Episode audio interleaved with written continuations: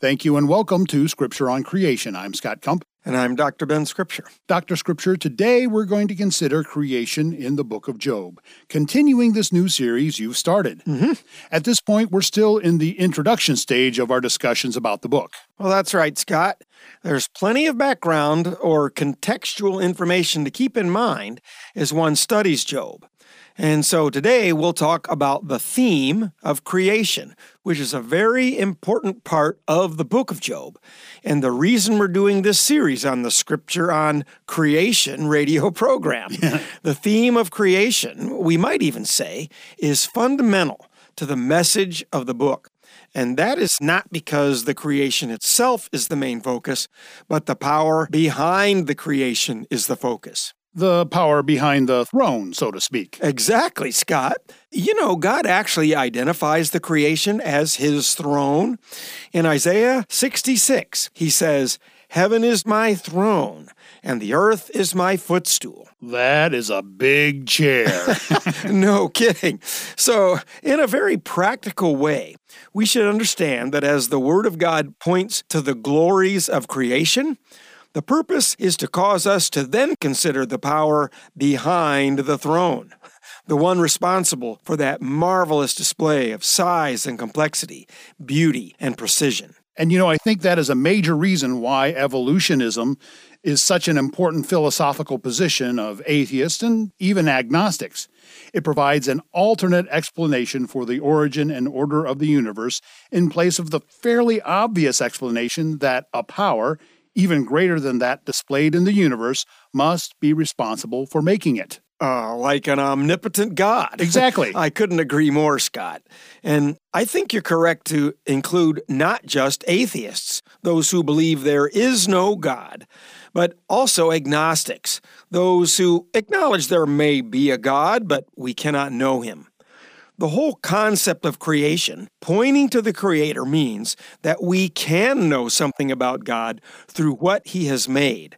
Not everything, of course, but enough to prompt us to pursue gaining more knowledge about this Creator who has revealed some of Himself in the things that He has created. Um, isn't there a verse about that somewhere? there certainly is. In fact, I'd say there's more than one. How about Psalm 19, verses 1 and 2?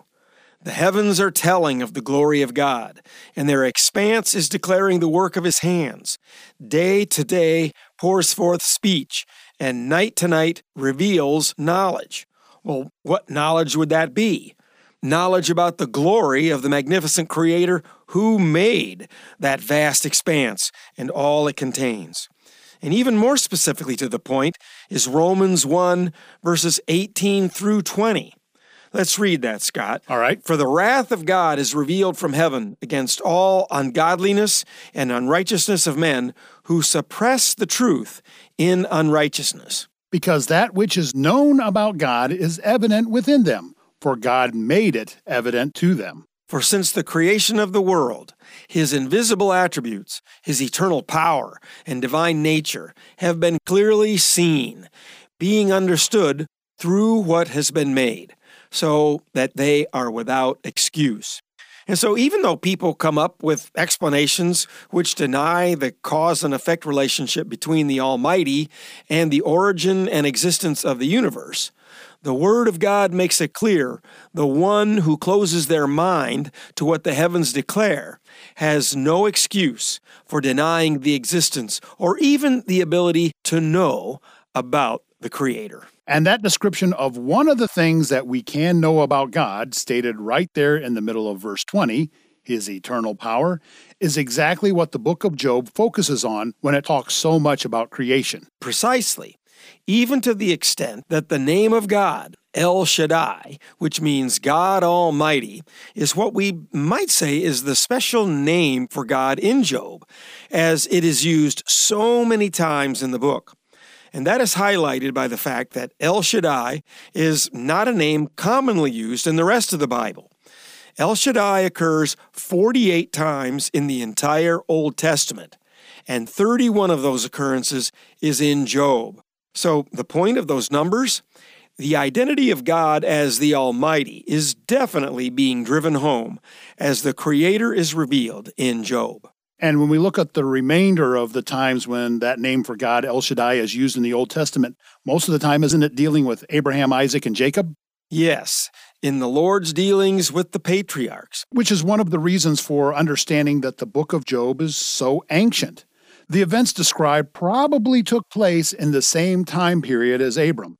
In fact, Dr. Scripture, you've said that Job is possibly even the oldest book in the Bible. Yes, and when I say oldest, what I mean is in the form that we have it today.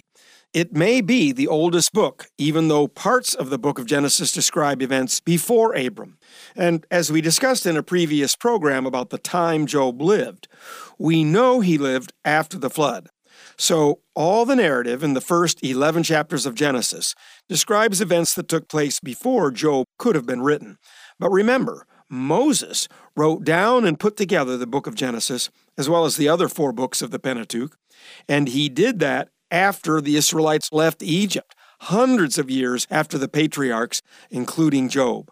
So, even though those early chapters of Genesis reveal information that predates Job, they were most likely written down by Moses in the form that we have them centuries after Job was written. Yet, I want to make it clear we do not know those things for certain. But I think it's an intriguing point to keep in mind as we study the information recorded in Job, and in particular, the information related to creation. Okay, Dr. Scripture, you said that Moses wrote down and put together the Pentateuch. What do you mean by that? Well, Moses was not an eyewitness to any of the events recorded in the book of Genesis, right? Right. So, where did he get that information? Now, it could be that God simply dictated it all to him on Mount Sinai, but it is much more likely that written documents existed that God directed Moses to include in the law. That is, the Pentateuch or the Torah, all those different names we have for the first five books of the Bible. And if that's how God had Moses do it, that doesn't contradict the doctrine of inspiration and inerrancy at all. We understand and believe that God inspired Moses to write down those books in Hebrew and in the form that Moses originally wrote them. And what Moses wrote and put together were God's perfect, inerrant words. And though there may be a copying error here or there that has crept in over the millennia since they were written down, we essentially today have that perfect revelation inspired by God and given to Moses. And as I like to point out on this show, that applies to not only revelation related to God's laws or things related to spiritual issues like sin and salvation, that inerrancy applies to the recorded history and especially relevant to this program, Scripture on Creation, the inerrancy of Scripture as it relates to revelation concerning what we would call scientific issues. So, if the book of Job has a lot of information about creation in it, you're saying a large part of Job reads like a science textbook. well, I've said this before, and it bears repeating. The Word of God is not intended to be a science textbook. But everything it does say about the material world is accurate. And especially in the case of the book of Job, there is so much information about creation in it.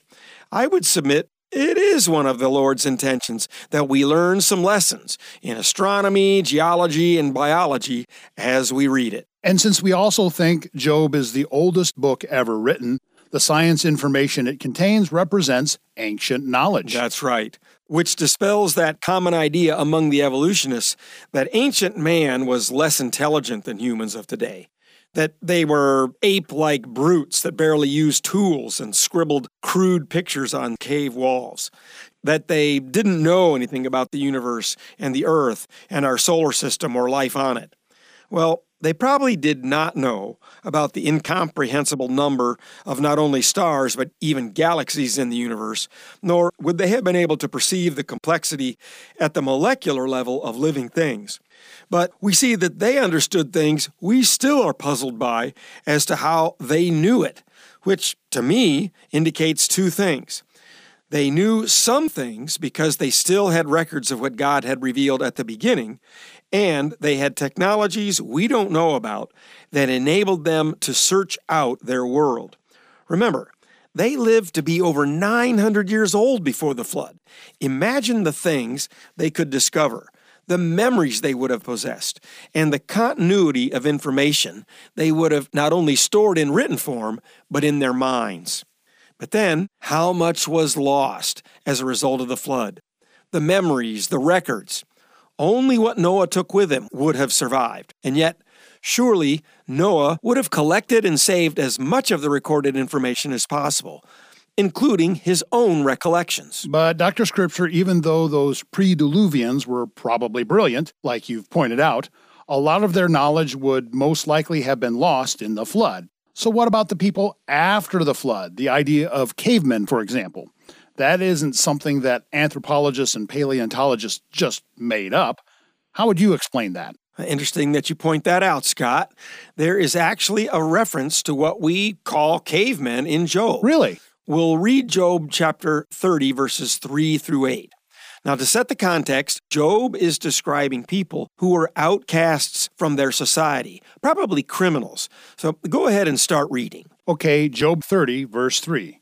They are gaunt from want and famine, fleeing late to the wilderness, desolate and waste, who pluck mallow by the bushes and broom tree roots for their food.